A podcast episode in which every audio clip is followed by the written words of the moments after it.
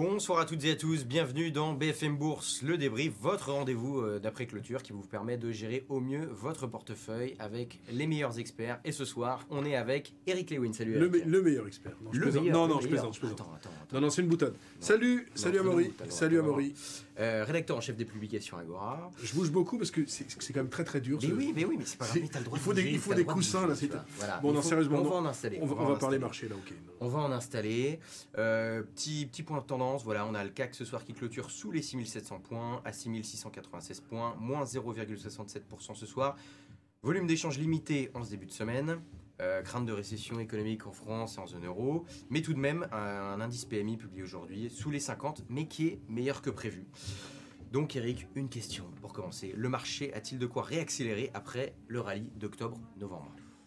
Franchement, la séance du jour, mais j'ai envie de te dire, on s'en fout complètement. Euh, non, mais c'est vrai. Non, mais ce que tu disais non, mais ce que je veux dire, c'est que le marché vient de reprendre 1000 points en ligne droite. C'est tout à fait normal qu'on qu'on consolide. Alors maintenant, c'est vrai que l'indice du jour, bon, le PMI est un peu meilleur que prévu. Il est en dessous de la barre des 50. Donc théoriquement, on sera en récession modérée l'année prochaine. Bon, franchement, dire ça, il n'y a, y a pas grand-chose. Non. Moi, je crois toujours, alors je me suis un peu planté, mais enfin là, je commence un peu à avoir raison. Je crois qu'on va consolider quand même sur les marchés. Il faudrait qu'on baisse 200 à 300 points parce que ça a été vite, parce que ça a été trop vite pour se donner un nouveau souffle. Maintenant, il n'y a aucun catalyseur cette semaine. On va s'ennuyer à mourir, quelques petits chiffres. La semaine prochaine, ça sera plus folklorique avec euh, la réunion de la BCE et la réunion Ah de la Fed, ouais. où il devrait y avoir hausse des taux de, 70, de 50 points de base aux États-Unis et hausse de 50 points de base également en Europe. Donc ça sera un petit peu plus sportif. Mais là, on expédie les affaires courantes, étant donné qu'il n'y a plus tellement non plus de publications, parce que les boîtes qui publient sont des boîtes qui ont, qui ont des exercices décalés. Et donc, franchement, euh, c'est vrai qu'on a le sentiment de, de s'ennuyer. On a l'impression que la trêve des confiseurs va finir bientôt, enfin va commencer bientôt. Avec finalement, je regardais sur l'année, quand on voit que le marché obligataire a perdu plus de 20%, quand on voit qu'on a eu la guerre Russie-Ukraine, voir le CAC 40 perdre entre 5 et 6% depuis le début de l'année, franchement, euh, qui l'eût cru On a fait quand même une très bonne année. Alors quand on dit ça aux gens, ils disent ouais, mais on a perdu entre 5 et 6. Ok, c'est vrai, mais, mais, mais c'est pas plus à ce mal. que ça aurait pu être. Ça aurait pu être. Alors c'est vrai que sur le Nasdaq, on est à moins 26%. Si, si on est euh, investi sur le Nasdaq, c'est plus compliqué. Mais là, non, j'ai l'impression qu'on va finir l'année peut-être en, en. Je vois pas, je vois pas de catastrophe. Euh, maintenant, qu'on finisse à 6004, 6005, 6003, pff, ça n'a pas tellement de signification. La séance du jour, il n'y a pas eu grand-chose. Si ce n'est ces, ces PMI ce matin qui, sont ressortis un peu supérieurs aux attentes. Et aux États-Unis, l'ISM également un peu supérieur aux attentes. Les commandes industrielles un peu supérieures aux attentes. Alors certains s'inquiètent en se disant oui, la Fed va peut-être faire 75 points de base. Moi, j'ai pas envie de rentrer. je- Enfin, je trouve que c'est pas, c'est pas sérieux de commenter euh, selon un ou deux chiffres économiques euh, la la, semaine politique de la. Fed. On verra, on verra la semaine Ouais. prochaine. Je pense quand même qu'on n'aura que 50 points de base aux États-Unis. Et on a quand même des nouvelles qui nous viennent de Chine qui potentiellement pouvaient encourager un peu une, une- des, marchés. Assouplissement sanitaire dans plusieurs villes. De nombreux commerces sont rouverts à Pékin ce week-end et les habitants peuvent à nouveau utiliser les transports en commun sans devoir présenter à chaque fois un nouveau test PCR négatif.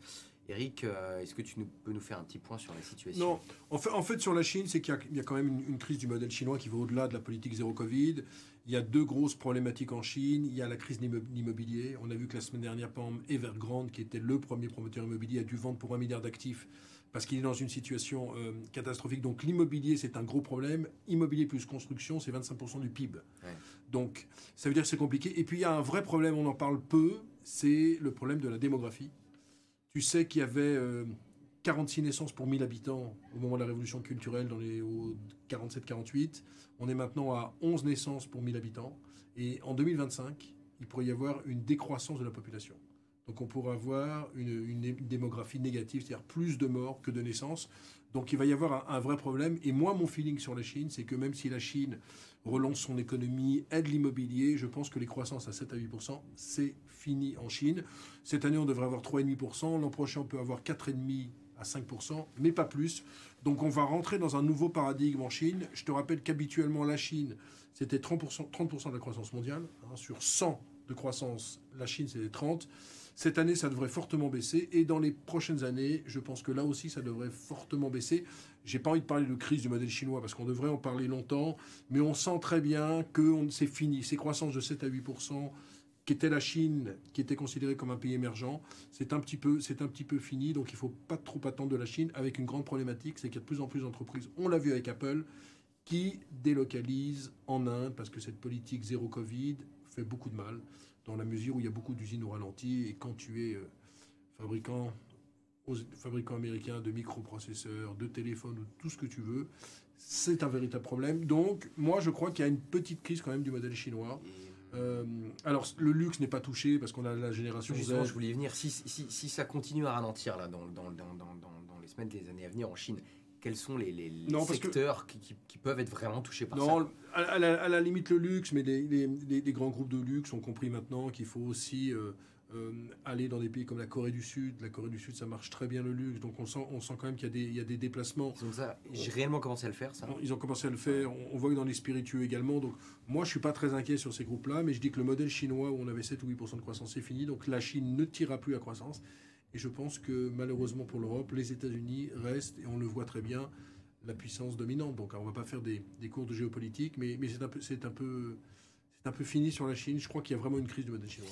Et euh, pour finir sur la Chine, à part le secteur a priori du, du luxe et des spiritueux, est-ce qu'il y a d'autres secteurs, tu penses, qui pourraient être gênés par, euh, par, par ce potentiel tout- ralentissement à venir Bah, toute l'industrie, toute Tout, l'industrie. il y a- bah, il en a pas plus Non, qui pourraient être non, plus mais il est bien- bah, genre les semi-conducteurs ou Bah, tu euh, sais que si, bah, si, on, si on délocalise dans d'autres pays que la Chine, si, si les groupes américains vont en Inde, vont au Vietnam de plus en plus parce qu'ils s'aperçoivent que c'est compliqué avec la Chine, euh, mécaniquement, ça sera très compliqué pour les usines chinoises. Donc euh, voilà, donc euh, il peut y avoir quelques, quelques problèmes dans l'industrie chinoise. Bon, d'accord. Et euh, tout à l'heure, tu nous parlais justement, tu nous disais que le CAC avait perdu 5% depuis le début de l'année. Alors que euh, l'indice euh, CAC Small, lui, a perdu euh, quasiment autour de 20%, je crois, depuis le début de l'année. ce 20 qui et fait- le, PM le CAC PME 40. Voilà, donc ce qui fait en tout cas avec le CAC Small, une diff- entre le CAC normal, on va dire, et le CAC, et le CAC Small, ce qui nous fait quand même une différence de 15%. Tu calcules Ah ben t'as vu, je suis fort, hein, Ouais, je suis fort. 15 points. ouais. Voilà, et euh, bah écoute, donc il y a visiblement un, un retard sur les small caps. Il y a un retard Est-ce que tu dirais qu'elles sont sous-valorisées et, euh, et à quoi on doit s'attendre en 2023 Est-ce qu'on aura un rattrapage de cette euh, classe d'actifs Écoute, oui, moi je pense que 2023 devrait être une bien meilleure année pour les small caps, avec en plus beaucoup d'opérations financières. On a vu dans les dernières semaines, j'en ai parlé chez Marc euh, Fiorentino vendredi dans C'est votre argent, on a vu qu'il y a des opérations financières sur UFF, hein, qui, dans les placements d'épargne et d'assurance vie. On a vu qu'il y a eu des opérations financières sur Somfy et Manutan. Dans ces deux dernières opérations, ce sont les familles fondatrices qui rachètent leurs titres pour sortir de la bourse. On a vu qu'il y a une OPRA sur un éditeur de progiciel qui s'appelle Line Data, c'est-à-dire qu'il a racheté ses propres titres. Et on voit que de plus en plus, il y a beaucoup d'opérations financières. Donc oui, moi je crois que là, j'ai regardé sur 5 ans, le CAC 40 fait, fait fait plus 25% sur 5 ans, sans compter les dividendes, parce que si on fait dividendes réinvestis, ça fait beaucoup plus, et le CAC Small fait moins 5. Donc un écart de 30 points comme ça sur deux indices est assez rare. Et donc moi je pense qu'il va y avoir des opérations financières. Je pense que c'est le compartiment qui devrait, euh, qui devrait continuer à en profiter.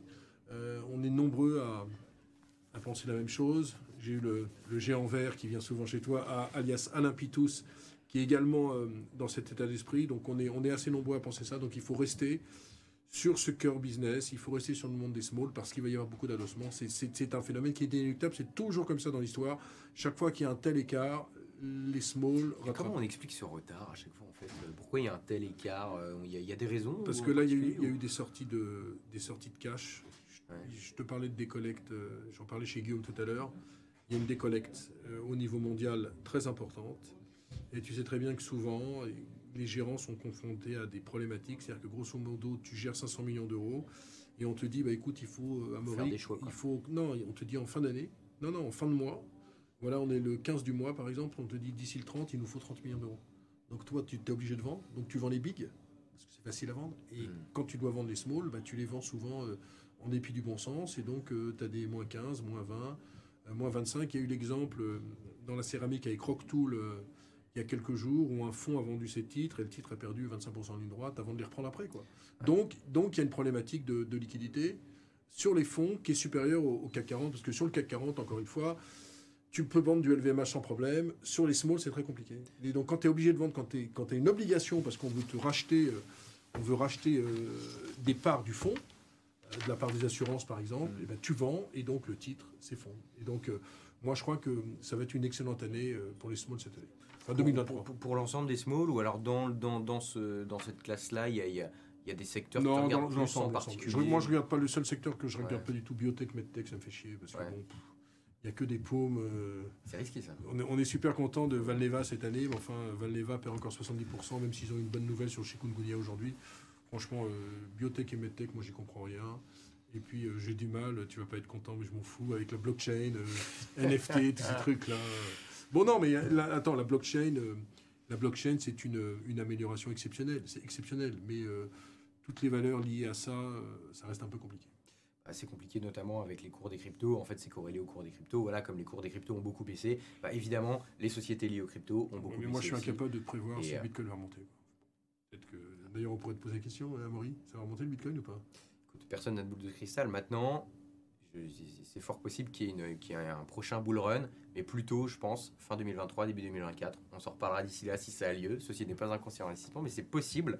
Il est possible, vu que c'est un marché cyclique, que, que, que, que les, que, les, que les cryptos euh, remontent fort en 2023-2024. Mais encore une fois, personne n'a boule de cristal. On ne sait pas, donc prudence. On Euh, parle valeur? On fait une ou on deux parle valeurs valeur, ben oui, alors euh, on a le salon nautique qui a débuté ce week-end, jusqu'à samedi prochain, ce samedi.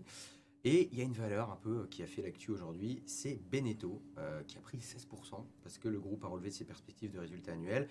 Et le marché apprécie. Eric, qu'est-ce que tu as à nous dire Alors Beneteau était à moins 30% avant cette annonce d'aujourd'hui. Euh, Beneteau, ils sont en avance sur leur plan stratégique 2025. Ils avaient dit qu'ils feraient euh, une rentabilité de au-dessus de 10% en 2025, ils la feront en 2023. Ils ont, en septembre, ils avaient déjà relevé leur guidance et de chiffre d'affaires et de résultats d'exploitation qui sera compris entre 125 et 130 millions. Là, ils ont dit on sera au-dessus des 130 millions. Donc tout va très bien, Madame la Marquise, dans un secteur de la plaisance qui a été quand même délaissé en bourse, puisque je disais que le marché, euh, l'action perdait 30% depuis le début de l'année avant qu'elle remonte aujourd'hui de 15%. Et puis les ratios, c'est euh, typique d'une action ce qu'on appelle value, elle est très décotée, ça vaut, euh, ça vaut PER de, de 8-9 avec vœux sur ROC de 5. Donc euh, Benetton, on peut encore y aller, on peut aller viser 15 euros. Ok, donc pour toi, on peut, on peut encore y aller. Il y a pas, ça n'a pas déjà trop monté. Non, euh, ça va pas, non, je- tu n'as pas écouté puisque ça perd. Non, mais Ça si, perd si. moins 15% oui, je de sais, mais alors que c'est- non, Non, tu me dis même presque moins 30. quasiment C'était à moins 30 depuis, avant euh, l'incendie. voilà, non, non, on peut y aller. Ok, bon, très bien. Euh, on avait une question toujours dans, le- dans le même domaine. Alors, c'est pas dans le domaine du, du, du nautisme, mais dans le domaine du tourisme. Une valeur. euh, on a eu beaucoup de questions hein, sur, euh, par mail sur Pierre et Vacances, notamment une question d'Eric. Voilà, Eric, il y a d'autres Eric. C'est moi qui me suis posé la question. Ah, c'est ça, bah, peut-être. Bah, alors, j'espère que tu as la réponse. Mais dans- sur Euh, certaines chaînes, ils faisaient ça à l'époque, à la grande époque. En fait, Ouais. ils faisaient des fausses questions. Donc, ils disaient question d'Amaury. En fait, il n'y avait pas d'Amaury, mais c'était la Bah, question là, c'est posée une par l'animateur. question d'un vrai Eric, et c'est pas le, le Eric Lewin qu'on a là. C'est un autre Eric qui nous pose la question sur Pierre et Vacances. Il se trouve que dans Valeur Ajoutée, dans BFM Bourse juste avant, il y a Jean-François Delcaire de chez HMG, qui lui avait un objectif de cours, je crois, sur Pierre et Vacances à 1,4 euros, si je dis pas de bêtises. Et il était à l'achat dessus. Qu'est-ce que qu'est-ce que t'en penses Bah, Il y a une recapitalisation qui a fait beaucoup, beaucoup de mal aux actionnaires qui a eu lieu euh, cette année. Euh, la situation financière est assainie, donc il n'y a plus de risque de faillite sur le groupe. Papy Gérard Brémond a été un peu euh, mis sur la touche, lui qui avait quand même créé le groupe. Et ce qu'on peut voir, c'est que c'est un groupe qui monte en gamme, un peu comme avait fait le Club Med à une époque. C'est-à-dire qu'on monte en gamme dans les séjours. On, comprend que dans le tourisme, ce qui marche, c'est le luxe. Et donc, Pierre et Vacances n'est plus simplement. Avant, Pierre et Vacances avait une connotation, ça va choquer peut-être nos amis auditeurs, un peu beauf. Et donc, euh, c'était quand on allait au Center Park ou Pierre et Vacances, c'était le, bon beauf euh, avec ses crocs. Et euh, ils ont vraiment changé leur image.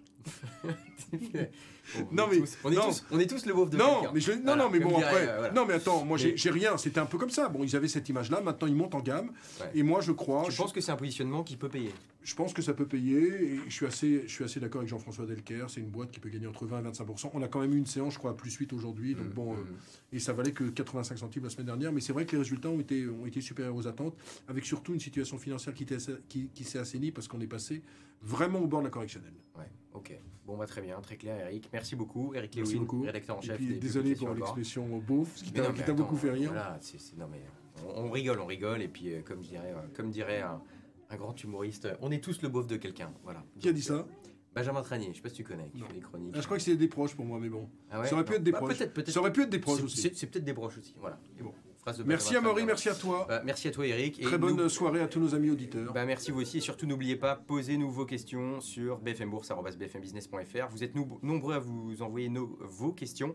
Si on répond pas à chaque fois, c'est normal parce qu'on a beaucoup de questions à traiter, mais vous inquiétez pas, elles seront traitées dans les jours qui viennent. Donc continuez à nous écrire. Excellente soirée à vous Salut, sur BFM salut. Business. Retrouvez Ciao. BFM Bourse demain à 15h et nous on se retrouve ici même à 18h. Excellente soirée.